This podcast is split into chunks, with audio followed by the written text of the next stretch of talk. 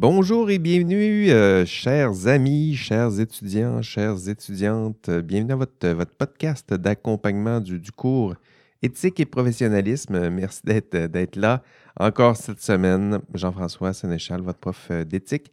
Bienvenue à votre, cours, à, cette, à notre petite rencontre audio à distance, semaine après semaine.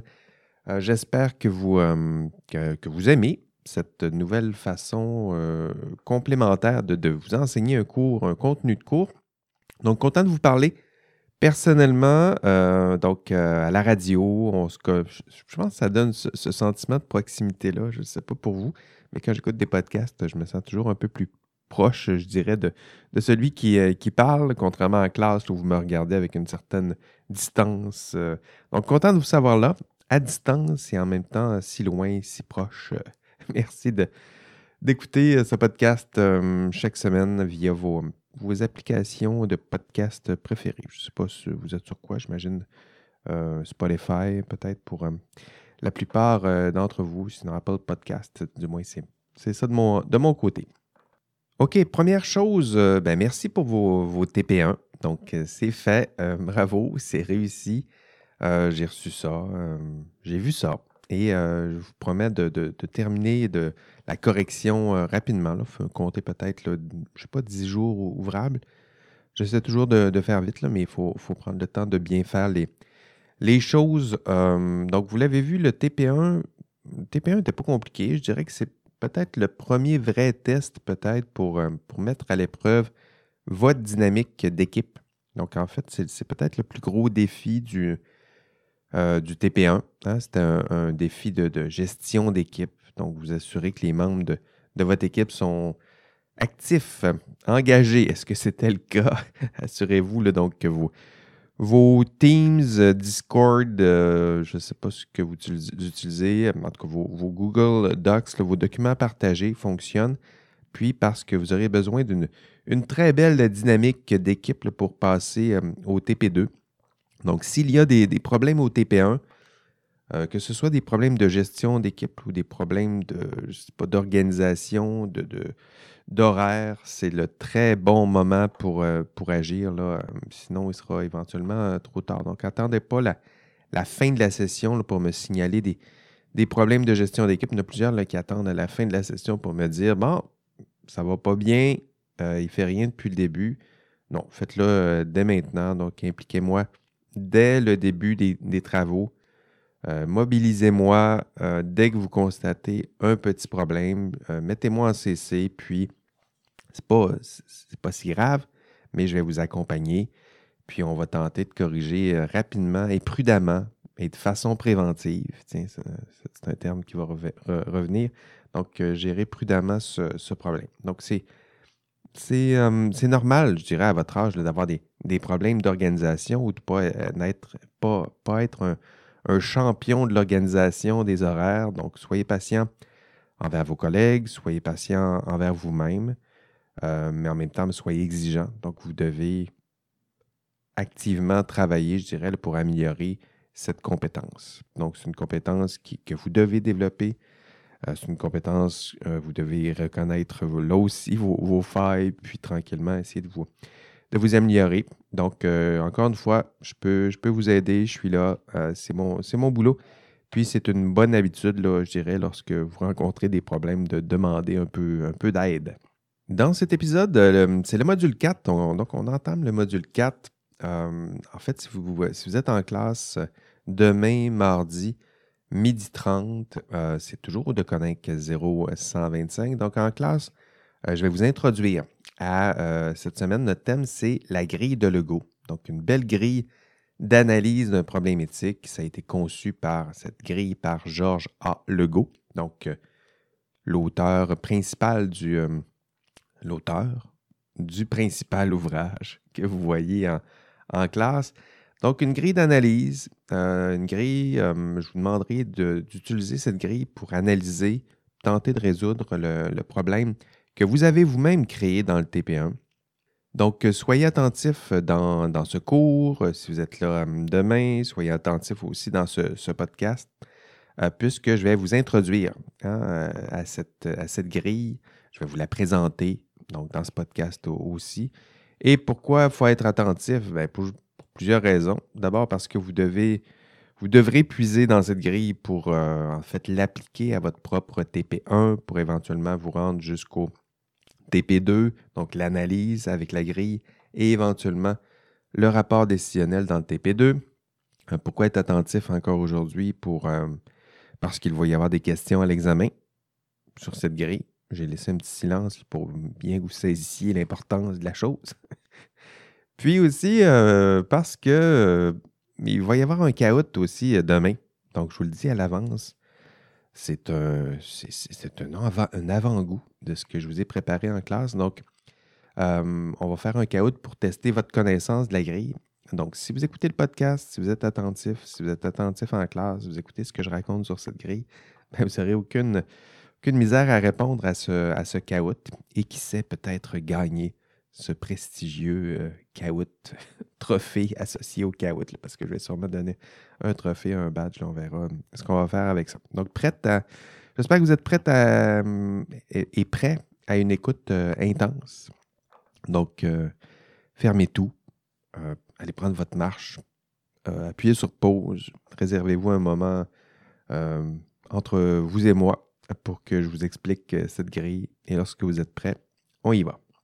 Donc, en classe, euh, cette, semaine, je vous le disais, si vous êtes là euh, pour vous montrer à utiliser cette grille, vous allez voir, on va se servir d'une étude de cas sur le, plagiat universitaire. Donc, c'est un problème qu'on a, vu hein, au dernier cours, le plagiat universitaire. Donc, on va reprendre cette, on va reprendre notre, réflexion là où on, l'avait laissé. Donc, on va analyser à l'aide de la grille un plagiat euh, potentiel. Donc, je le sais que vous aimez ce podcast. Mais prenez le temps aussi d'aller écouter l'enregistrement de cours ou d'être présent euh, lors du cours. Donc, il y aura évidemment des redites, là, parce que j'explique la grille ici, j'explique en classe, mais ça vous permettra de, mieux comprendre euh, la grille, de peut-être plus naturellement apprendre, euh, comprendre cette grille d'analyse.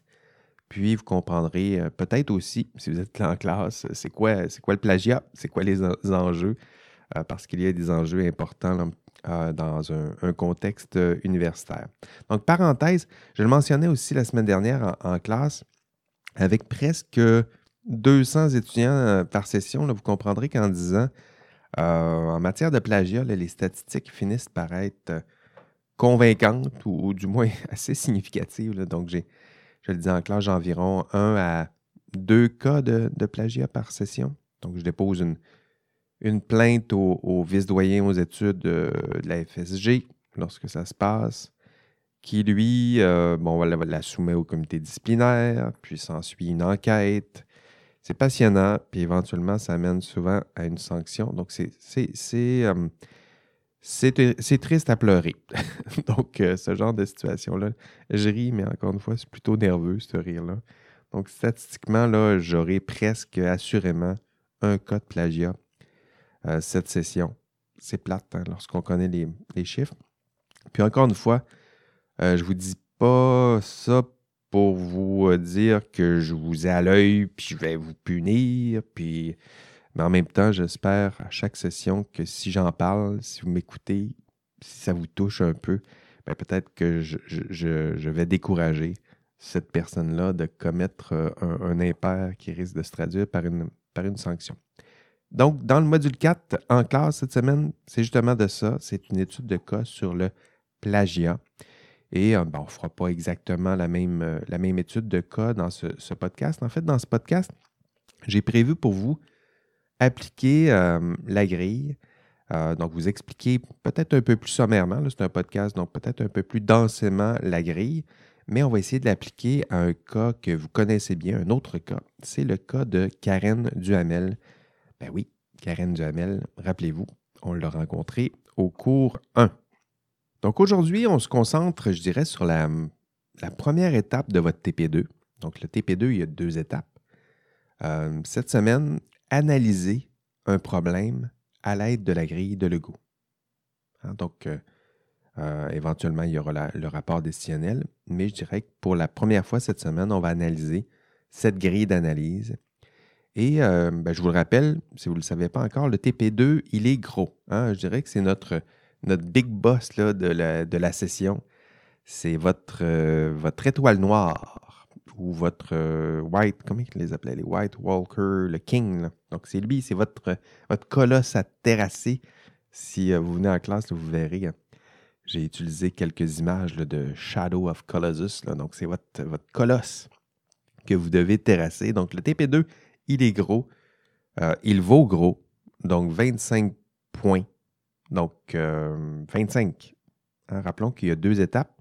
Analysez votre TP1, donc celui que vous m'avez proposé. Vous l'analysez à l'aide de la grille de Lego. Et étape 2, vous rédigez un rapport décisionnel de 10 pages. Donc, cumulez ça. Il y a l'analyse que je vous explique aujourd'hui, plus le rapport décisionnel, un rapport dans lequel vous allez expliquer euh, quels sont vos principaux arguments, quelle est votre décision, Hein, vous avez, vous avez, m'avez soumis un problème dans le TP1. Donc, dans le TP2, le rapport décisionnel, vous allez m'expliquer c'est quoi votre décision, euh, comment mettre en œuvre cette décision, c'est quoi vos, principaux arguments, évidemment. Euh, faire quelques recommandations. Puis, je vous donnerai dans, rassurez-vous, dans quelques semaines, je vous donnerai toutes ces, ces instructions. Donc, deux étapes pour le TP2. Mais aujourd'hui, on se concentre sur la première étape analyser votre problème à l'aide d'une grille. Quelle grille? La grille euh, de Lego que je me prépare à, vous expliquer. La grille de Lego est divisée en quatre phases. Et, si vous vous demandez, là, ben, elle est où cette, cette, grille? Donc, vous allez trouver une copie de cette grille dans le, le contenu du module 4. Donc, euh, vous allez trouver également des, petites vidéos qui vous expliquent cette grille.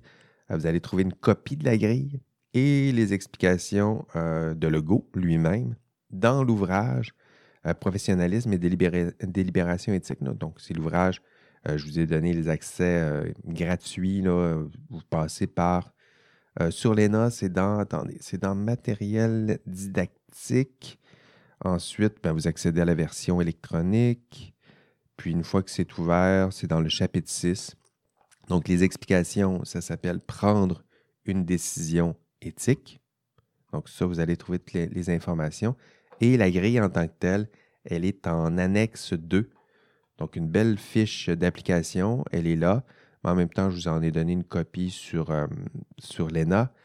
Donc, avec tout ça, vous devriez être capable d'avoir tout ce dont vous avez besoin pour avoir une grille en main et l'appliquer à votre TP1. Donc, allons-y avec euh, notre, notre résumé de la grille.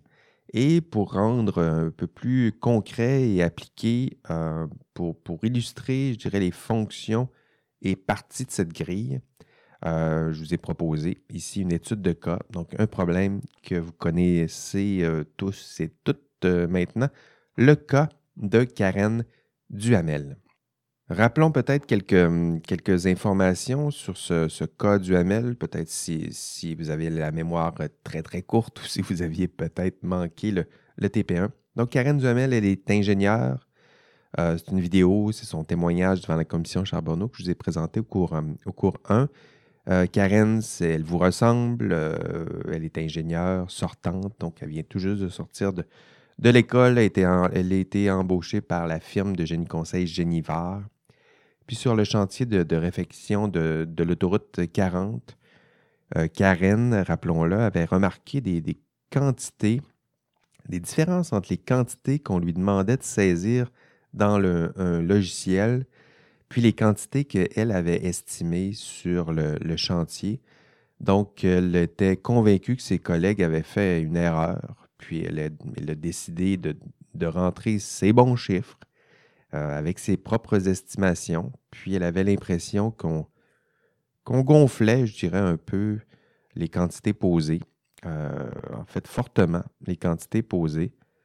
Puis euh, elle a décidé de s'y opposer parce qu'elle avait l'impression qu'il y avait quelque chose de louche derrière tout ça. Puis rapidement, ben, on, l'a informé qu'elle devait arrêter de rentrer chez ces chiffres-là. Donc, on, l'a écarté de cette tâche-là, puis on, on l'a rassuré qu'un autre allait s'en occuper. Puis pire, rappelez-vous dans l'histoire de Karen euh, Duhamel, dans son témoignage, elle nous racontait qu'elle a été témoin d'un épisode où un ingénieur est arrivé au bureau avec un, moton d'argent, donc de l'argent liquide qui se promène au bureau. Karen s'adresse à ses, patrons. Euh, ensuite, elle demande de l'aide, puis on lui donne pas d'aide. Puis pire, ben, on la tasse, on la tablette. C'est un, mot, un, mot connu, donc on la tablette, on, la met sur la tablette, on, la laisse prendre la poussière au sens propre et figuré, puis on lui fait sentir au passage qu'elle dérange. Donc un témoignage, rappelez-vous, si vous l'avez vu, euh, ben vous le savez, hein, euh, inspirant très certainement, émouvant, un peu, un peu anxiogène, je dirais un peu tout seul. Mais il euh, faut le voir. Donc, si vous, n'avez pas encore écouté cette, cette vidéo, ben shame on you. On est rendu au cours 4, c'est le moment, là. Donc, allez écouter ça. Puis, donc, allez écouter cette, vidéo-là si ce n'est pas encore déjà fait. Donc, un beau problème que celui de, Karen Duhamel, un problème rare. Donc, heureusement rare, mais possible. La preuve, ben, ça existe, on l'a vu, euh, elle existe, son témoignage existe, ses problèmes rencontrés existent. Donc, ça vous aidera à comprendre peut-être la, peut-être comprendre mieux, très certainement, oui, la présentation d'aujourd'hui. Euh, puis, euh, la question, rappelez-vous, que je vous avais posée au cours 1, c'est que feriez-vous à la place de, de Karen Duhamel? Et c'est l'étude de cas que je vous présente aujourd'hui. Donc, quoi faire à la place de Karen? Et euh, on va systématiser, je dirais, notre, notre prise de décision en passant d'abord par une analyse à l'aide de la grille de Lego. Donc, allons-y. Analysons, analysons ce problème. C'est un luxe que, n'a pas eu Karen Duhamel. Donc, profitons de ce, de ce luxe euh, à la fin de ce cours, euh, vous ne garderez évidemment pas en mémoire. C'est un peu triste de vous dire ça. en fait, désolé de vous l'apprendre euh, avant même de vous l'enseigner, mais en fait, vous n'utiliserez probablement jamais cette grille d'analyse dans, votre boulot. En fait, pas dans son intégralité. le but de l'exercice, ce n'est pas ça.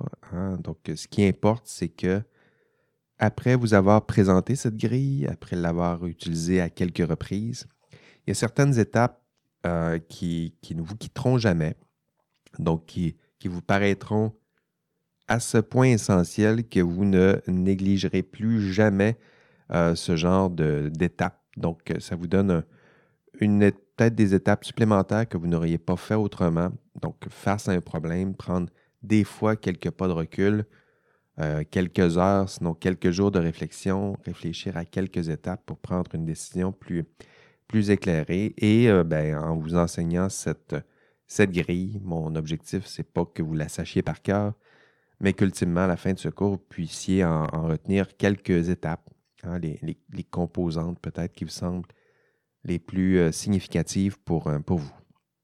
Donc, pour le cas de Karen Duhamel, comme pour tous les cas de problèmes éthiques, un Legault vous suggère d'analyser votre problème en passant à travers quatre phases. Donc, la phase 1, donc, prendre conscience de la situation. Ici, on, s'applique à décortiquer les faits. La phase 2, donc clarifier les valeurs conflictuelles. Euh, quelles sont les valeurs? Pour vous, c'est peut-être l'étape la plus euh, délicate. Quelles sont les, euh, valeurs? parler ce langage des, valeurs. La phase 3, bien, prendre une décision raisonnable. Donc, pas juste prendre une décision, prendre une décision raisonnable, donc ce qui veut dire euh, justifié, euh, rationnel, argumenté. Et la phase 4, établir un dialogue avec les principales parties prenantes. Donc ici, la quatrième phase, il y a, une, c'est une étape, je dirais, auto-réflexive où on revient euh, sur le problème, on tente d'en cerner la portée, les limites. allons-y peut-être dans le, dans le détail. Donc, phase 1, Legault nous dit pour la première phase, on va analyser les faits. Donc, euh, il la nomme prendre conscience de la situation, c'est la phase 1, mais dans les faits, c'est d'analyser les faits. Donc, euh, en, A, dans sa grille, donc A, B, C, D, E, donc dans A, euh, il nous dit inventorier les principaux éléments de la situation. Donc voilà, on va faire une recension de, des faits, essayer de voir qu'est-ce qu'est-ce qui est là, Donc, qu'est-ce qui est certain, certain, qu'est-ce qui peut être démontré, euh, qu'est-ce qui peut être documenté. Donc, euh, pour, le cas de, Karen, c'est justement euh, qu'est-ce qu'elle peut vérifier, qu'est-ce qu'elle peut prouver, euh, les chiffres qu'elle a devant elle, est-ce que c'est vrai, est-ce que, ça se passe, est-ce qu'elle peut le, démontrer, ses calculs, donc tout ça. Les traces dans le système, ça fait partie des, faits, hein, c'est là, c'est démontrable. En B, Legault mentionne formuler le dilemme éthique. Donc, Legault dit s'il y a un problème et un dilemme éthique, il faut être capable de le mettre en mots. Donc, mettons-le de façon très synthétique en mots. Donc, euh, un dilemme, ça, oppose deux biens. Euh, à gauche, c'est bien. Et à droite, si je fais l'action contraire, c'est bien aussi. Donc, le go dit euh, la première action, Karen, si on regarde le code Karen, donc Karen entreprend des démarches pour résoudre le problème. Et l'action contraire, c'est elle ne fait rien. et pourquoi elle ne fait rien? Parce que justement, il y a des, il des enjeux. Donc, euh, d'un côté, c'est bien si elle le fait, je dirais, éventuellement, on, le dira. Euh, elle sert la vérité, elle s'assure que les chiffres soient vrais, qu'on ne paye pas pour rien. Et à gauche, mais elle fait le contraire, donc elle ne fait rien. Pourquoi qu'elle ne ferait rien? Euh, parce, que, parce que ça mettrait tout ce beau monde-là à dos, ses patrons, ses collègues. donc, il y, a, ça à, à l'œuvre. Elle met peut-être, elle compromet peut-être même son boulot. Euh, dans cette, euh, cette firme. Donc, A, inventorier les principaux éléments. B, euh, formuler le dilemme. C, résumer la prise de décision spontanée. Donc, le go vous dit c'est important que tôt dans votre réflexion, vous mettiez en mots votre décision intuitive. Hein, le but ici, ce n'est pas d'agir en fonction de votre décision intuitive, mais de la nommer pour éventuellement peut-être la critiquer, l'examiner, euh, la valider ou l'invalider éventuellement. Donc ABC. En D, le go vous dit analyser la situation des parties concernées. Donc, si vous vous dites, euh, moi, quand le prof me parlait de conséquentialisme, j'aimais ça, ben vous allez voir que vous allez moins aimer ça parce que c'est la partie la plus longue, la plus systématique. Donc, on se demande ben, justement, c'est qui, euh, qui sont les acteurs, euh, quelles sont les conséquences positives, négatives euh, sur chacun de ces acteurs. Donc, on écrit ça sur une feuille. Donc, il y a Karen, il y a Yannick Gourde, il y a son patron, il y a M. Semidjan, je pense que c'était le nom, l'entrepreneur, le MTQ, le public. Puis on regarde les conséquences positives, négatives sur chacun d'entre eux. Euh, donc, ça, c'est ça. Hein. A, B, C, D. Donc, D, analyser la situation des parties. On fait notre feuille. À gauche, à droite, les conséquences positives, négatives sur chacun de ces, acteurs. Et en E, dernière euh, étape de la phase 1, euh, analyser la dimension normative. Ben oui, il faut y penser aux normes, aux règles, aux lois euh, qui encadre ce genre de, problème. Donc, le gars vous le dit, il y a un problème éthique, allez voir les normes, les règles qui balisent, qui, vous aident, qui, qui prévoient peut-être déjà des décisions dans ce genre de contexte. Donc, quelles sont, c'est un peu ça, les règles, les lois, les normes, ça, vous, ça présume qu'il y a une décision que vous devriez prendre dans ce genre de contexte. Donc, justement, allez consulter euh, dans ce genre de contexte, ce que vous prescrit votre ordre. Euh, pour Karen, ben, allez voir le contrat entre la firme, le client. Euh, c'est quoi l'entente? Hein? Le contrat, ça en fait partie ça, des, des lois. Hein? Le contrat, on l'oublie souvent, mais ça fait partie des, des, lois. On dit que c'est les lois entre les parties prenantes. Donc, qu'est-ce qui est affiché sur le contrat? Qu'est-ce qu'on exige? Les factures aussi ça fait partie d'une contrainte obligationnelle. Euh, il y a quelque chose d'énoncé sur cette facture. Euh, il y a quelque chose qui est dit, c'est-à-dire qu'il y a un service qui a été livré. Il doit y avoir paiement pour le service qui a été livré. Donc, tout ce qui est écrit comme ça, ça fait aussi partie des, normes. Donc, euh, parmi les autres normes à consulter, ben, qu'est-ce que vous dit votre code de déontologie, votre code civil, le code criminel pour certains cas, donc, euh, c'est quelque chose que vous devez explorer. Euh, le cadre normatif, c'est peut-être une de vos, vos failles, votre méconnaissance peut-être du, droit, des normes et votre peu d'enthousiasme aussi, avouons-le, à l'endroit de ces, euh, ces, règles, ces normes. Donc, ça vous intéresse peu et euh, vous connaissez mal, et je dirais, certains acteurs dans le système le savent, que ça vous intéresse peu et que vous connaissez des fois un peu mal les, euh, règles. Donc, phase 1, euh, c'est fait. Le go vous dit bravo, vous avez analysé les, les faits. Maintenant, en phase 2, on va clarifier les valeurs en conflit, puis identifier les, les valeurs qui sont, sont, concernées. Donc, en, A, toujours en trois étapes, A, B, C, ici, hein, la phase 2. En A, le Go vous dit euh, identifier les émotions dominantes. Donc, c'est important de commencer par ça dans une analyse. Euh, les émotions.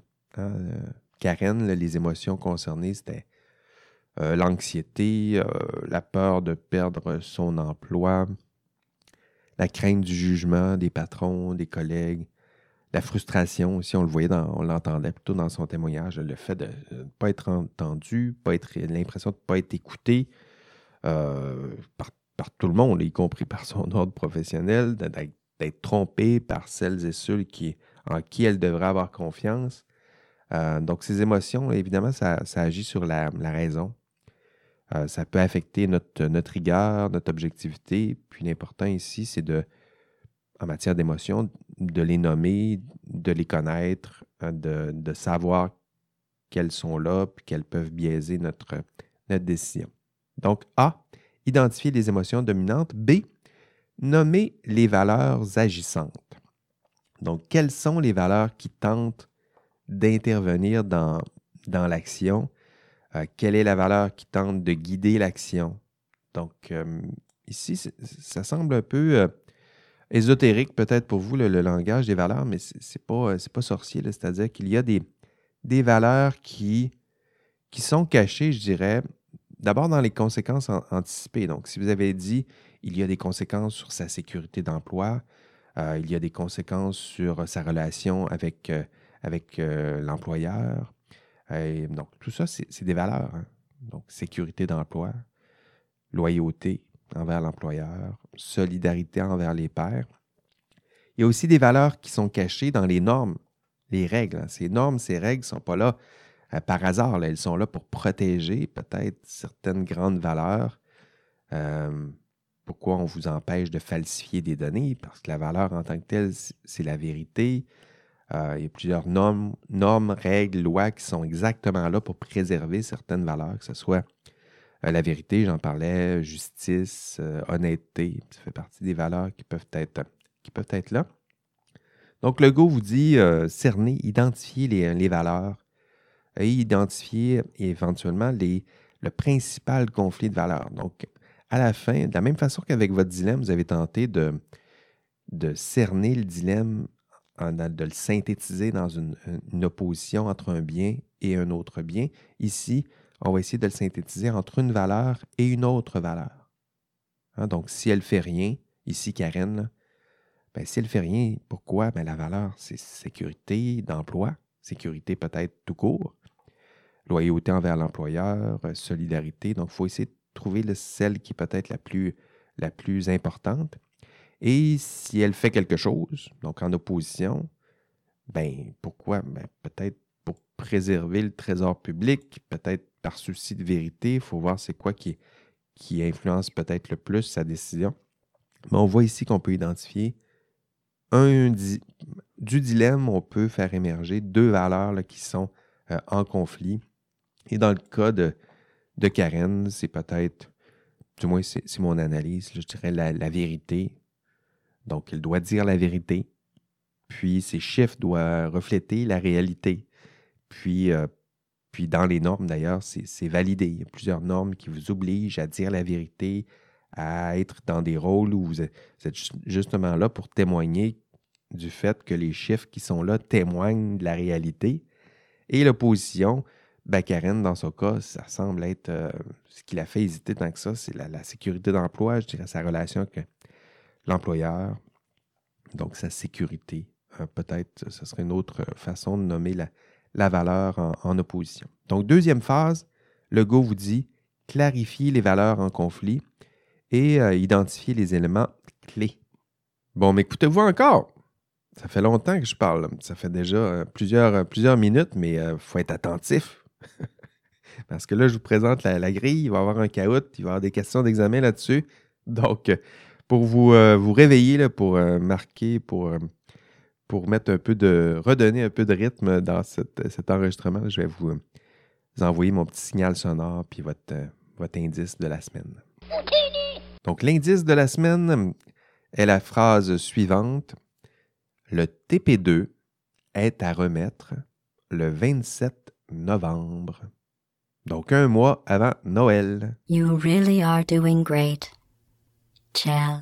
OK, deux étapes. Bravo, euh, vous, vous y êtes. On a réussi à passer à travers ces deux premières étapes. L'étape 3 maintenant, euh, donc euh, Karen Duhamel, vous avez analysé les faits, vous avez identifié le conflit de valeurs. Euh, maintenant, ben, à quoi doit penser euh, Karen si elle veut analyser son problème? Legault vous répondrait discuter et prendre une décision raisonnable. Hein? Donc, pour Karen, elle, ici, on est en trois sous-étapes A, B, C. Donc, A, identifier la valeur qui a préséance.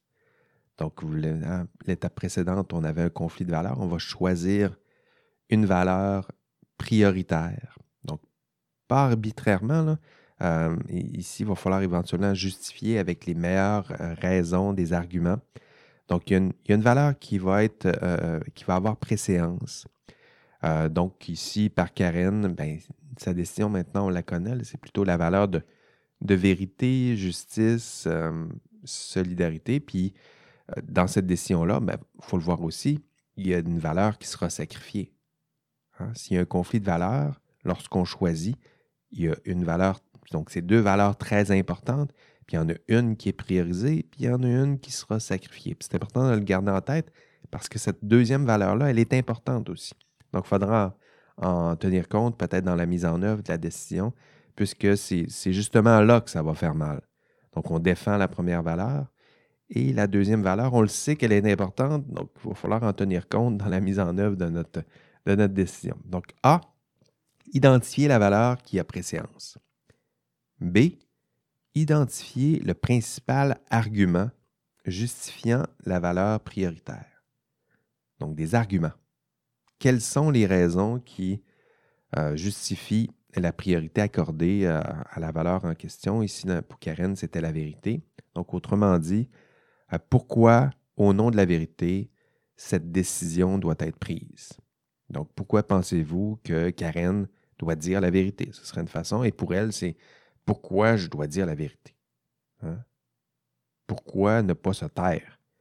Et euh, les raisons d'agir, ben, pour Karen, il y en a, y plusieurs. Euh, ici, ben, parce que l'employeur il demande euh, à Karen de mentir.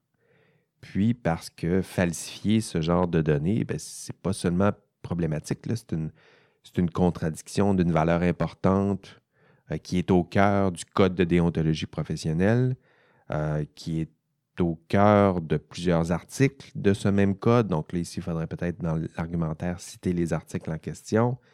Euh, dans le code criminel aussi, c'est mentionné de ne pas falsifier, de ne pas mentir, de ne pas frauder. Donc, ça, on, peut, on pourrait aller dans ce, type d'argumentaire. Et euh, même si Karen doit être loyale envers son employeur, elle ne doit pas être loyale à ce point de poser un geste qui est en contradiction avec les, idéaux, valeurs de sa profession. Donc ici, c'est une version idéalisée peut-être de la décision, mais ce qui est important, c'est les arguments.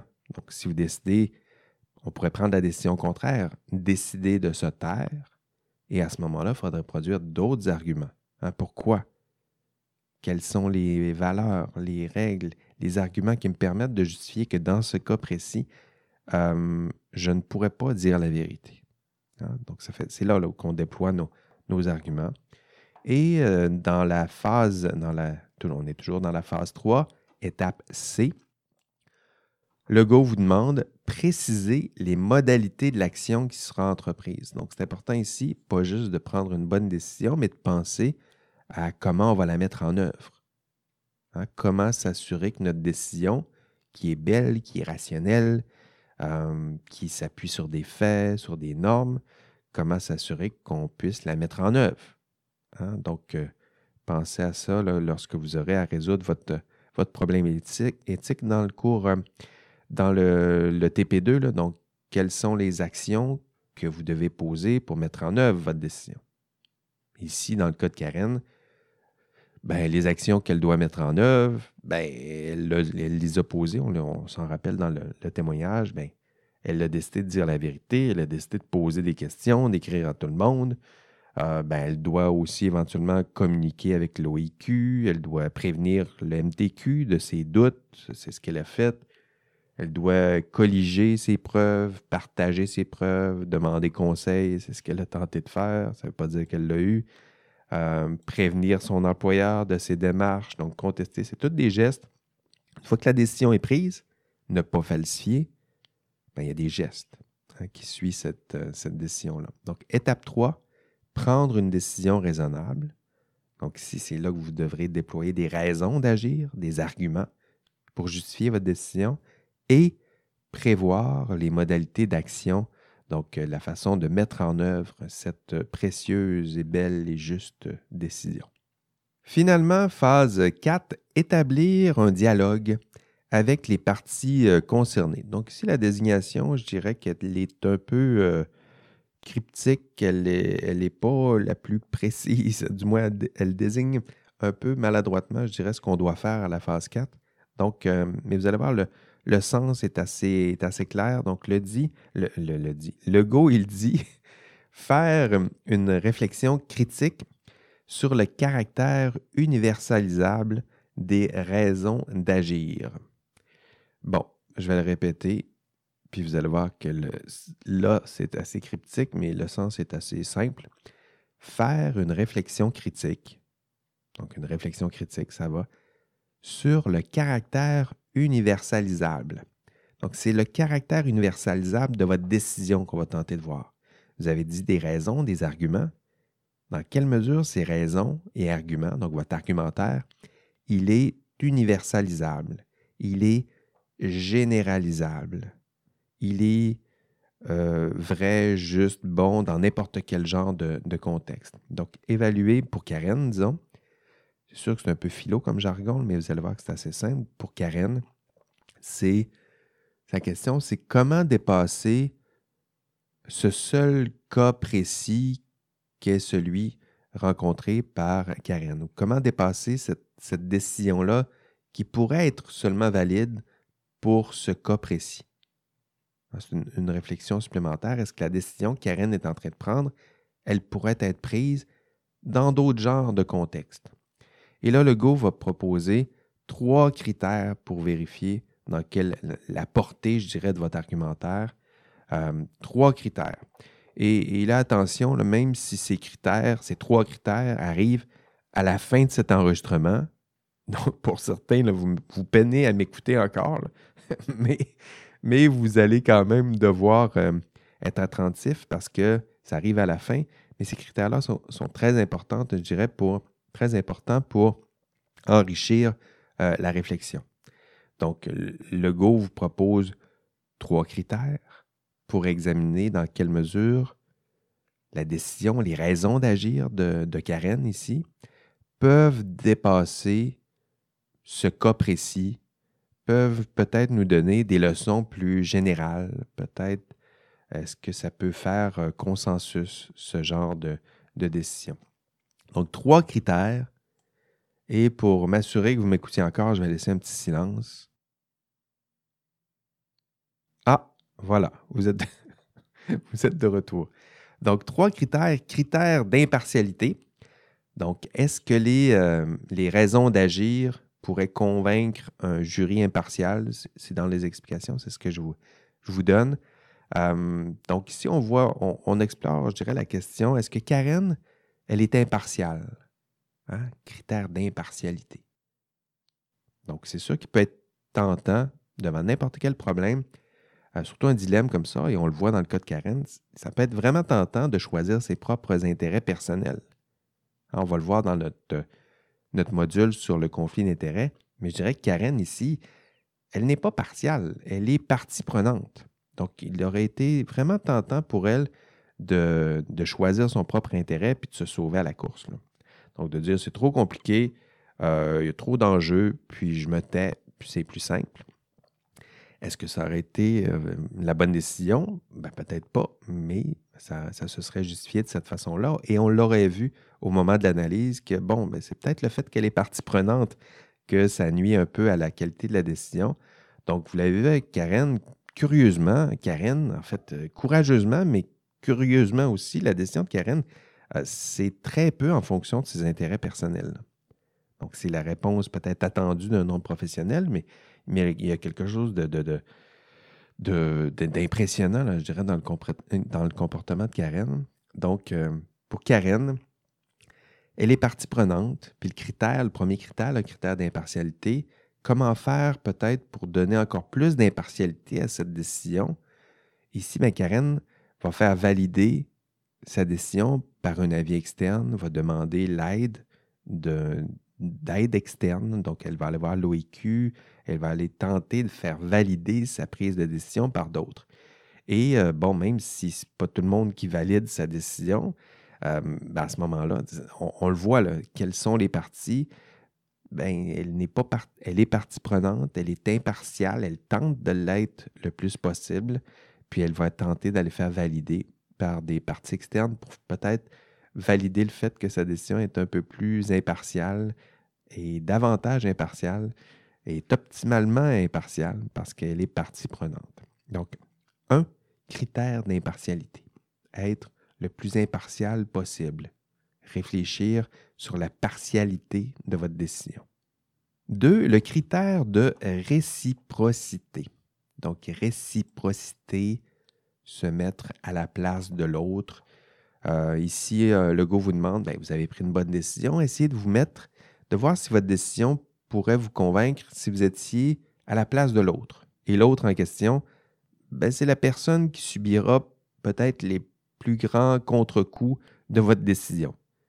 Donc ici, Karen, ben, elle, elle a pris une décision, puis ceux qui vont subir les contre-coups, ben, il y en a plusieurs. Son employeur, ses patrons, ses collègues. Écoutez, il y en a plusieurs qui risquent d'être poursuivis en cours civil, cours criminel. Euh, gageons qu'ils vont contester. Donc, euh, est-ce que les raisons invoquées par Karen euh, pourraient les convaincre? C'est là ici qu'on réfléchit à ça. J'ai des raisons. Est-ce que mes raisons peuvent les convaincre? Sinon, pourquoi mes raisons ne peuvent pas les convaincre? Donc, réfléchir à ici. Dans plusieurs cas, si vos raisons sont, sont valides, si vos raisons sont rationnelles, ça pourra convaincre des individus qui sont rationnels.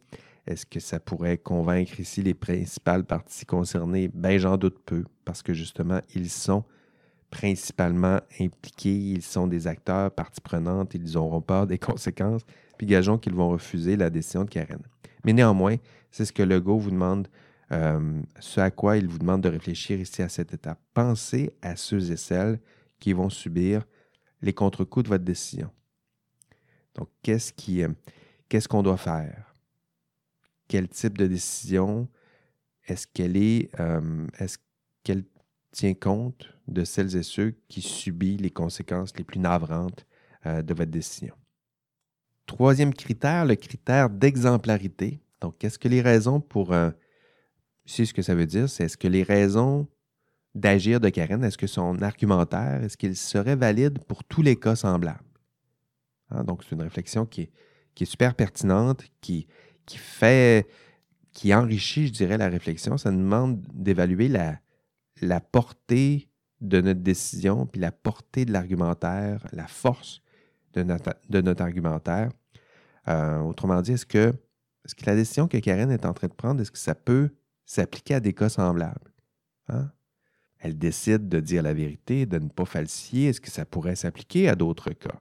Et ben, la façon d'y répondre ici, ce serait de dire ben oui, parce que ça peut s'appliquer à d'autres cas, parce que le cas ici, euh, c'est justement ce qui est prévu dans les normes, les règles, les lois. Les lois, les normes, les règles, c'est leur principale fonction. Ça, les lois, les, normes, les règles, c'est justement là pour nous aider à prendre des décisions qui sont très généralisables. Hein. C'est tout là, c'est comme un, prêt à décider. Ça vous aide à résoudre euh, plein de cas semblables. Évidemment, ça demande La contrepartie, c'est de tenir compte des cas précis. Et des fois, il y a des décisions qui sont juste bonnes pour un cas précis. Et souvent, ces cas-là, c'est justement des cas où on doit s'éloigner des normes.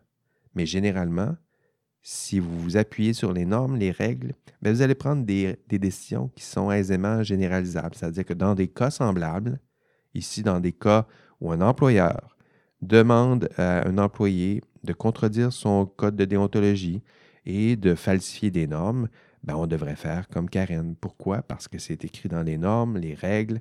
Ces règles sont là pour protéger certaines valeurs. Ça s'appuie sur le sens même, je dirais, d'un ordre professionnel, protéger le public. Donc, ça, ça se défend.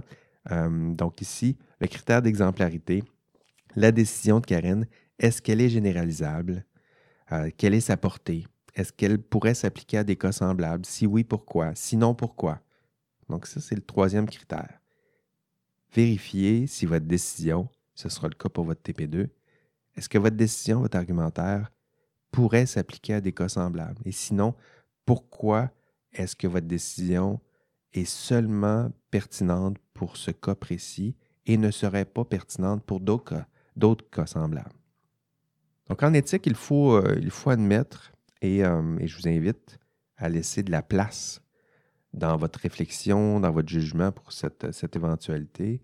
Il faut admettre qu'il y a peut-être parfois des cas d'exception, hein, des, des cas où on pourrait justifier justement de s'écarter d'une norme, euh, d'une règle, d'une loi. Hein?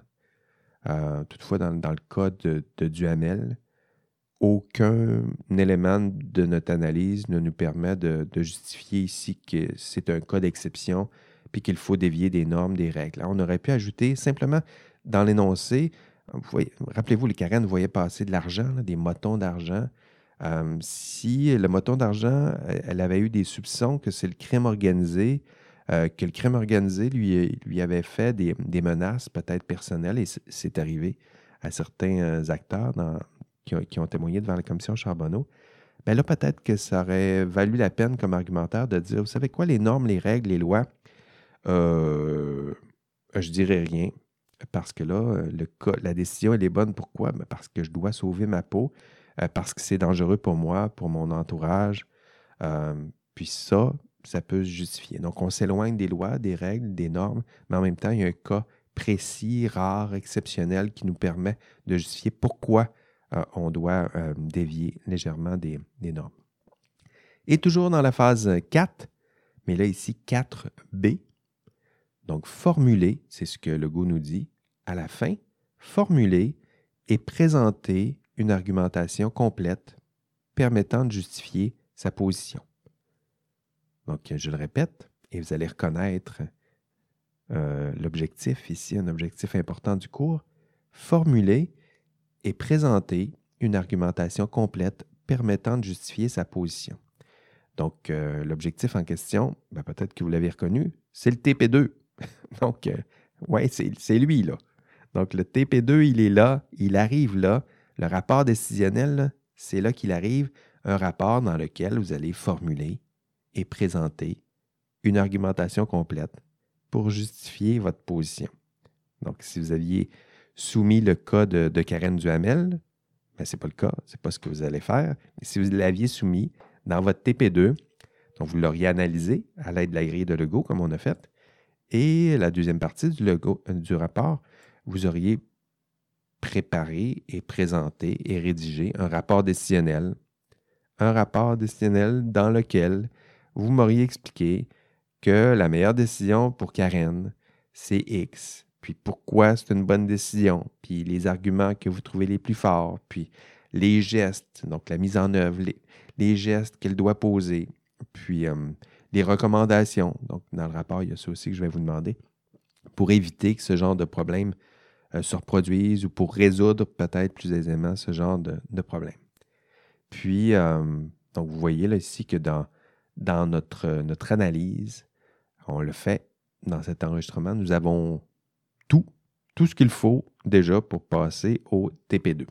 Donc, c'était la phase 4B, formuler et présenter une argumentation complète permettant de justifier sa position. Donc, quatre phases dans cette, euh, cette grille d'analyse. vous devez l'appliquer, cette grille, à votre TP1. Donc, vous m'avez remis un beau problème. Merci, je vais corriger tout ça, puis examiner ce problème à l'aide de la grille d'analyse.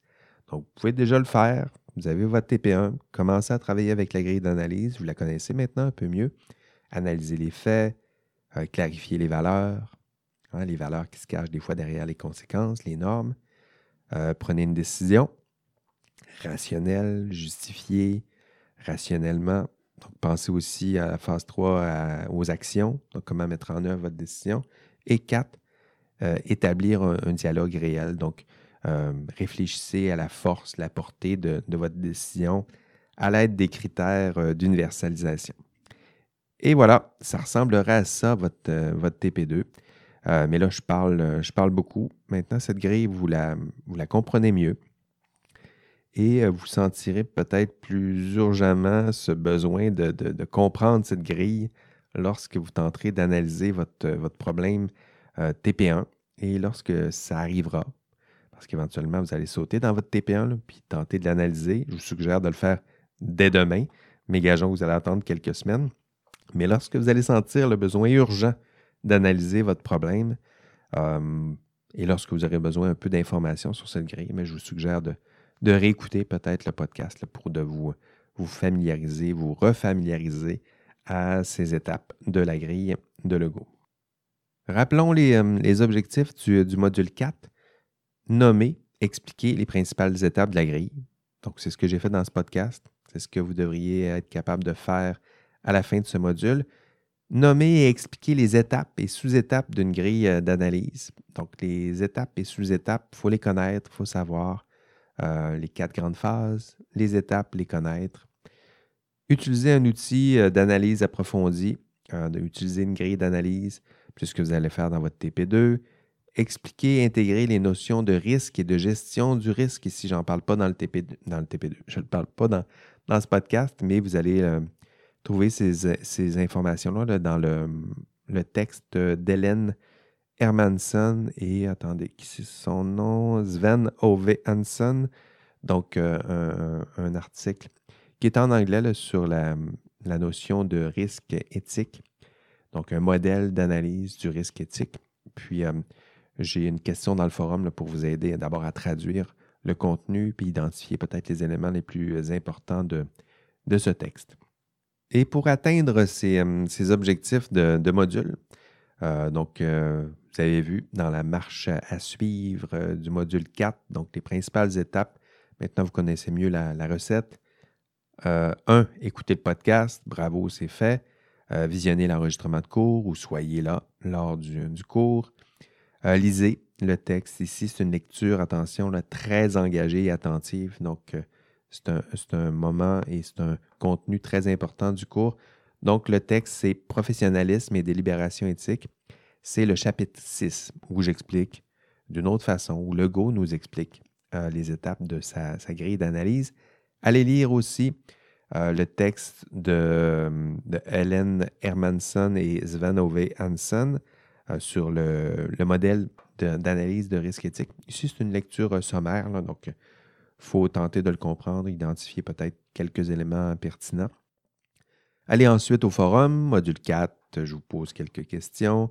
Et euh, quoi d'autre? Ben, continuez vos travaux d'équipe. Donc, vous avez maintenant tout ce qu'il faut pour avancer votre TP2. Donc, le TP1 est rempli. Si vous avez bien fait votre, boulot, ben, le TP1 devrait être euh, parfait pour passer au TP2. Donc, euh, prenez votre TP1, analysez-le à l'aide de la grille de Lego et éventuellement, vous pourrez euh, compléter et rédiger votre rapport décisionnel.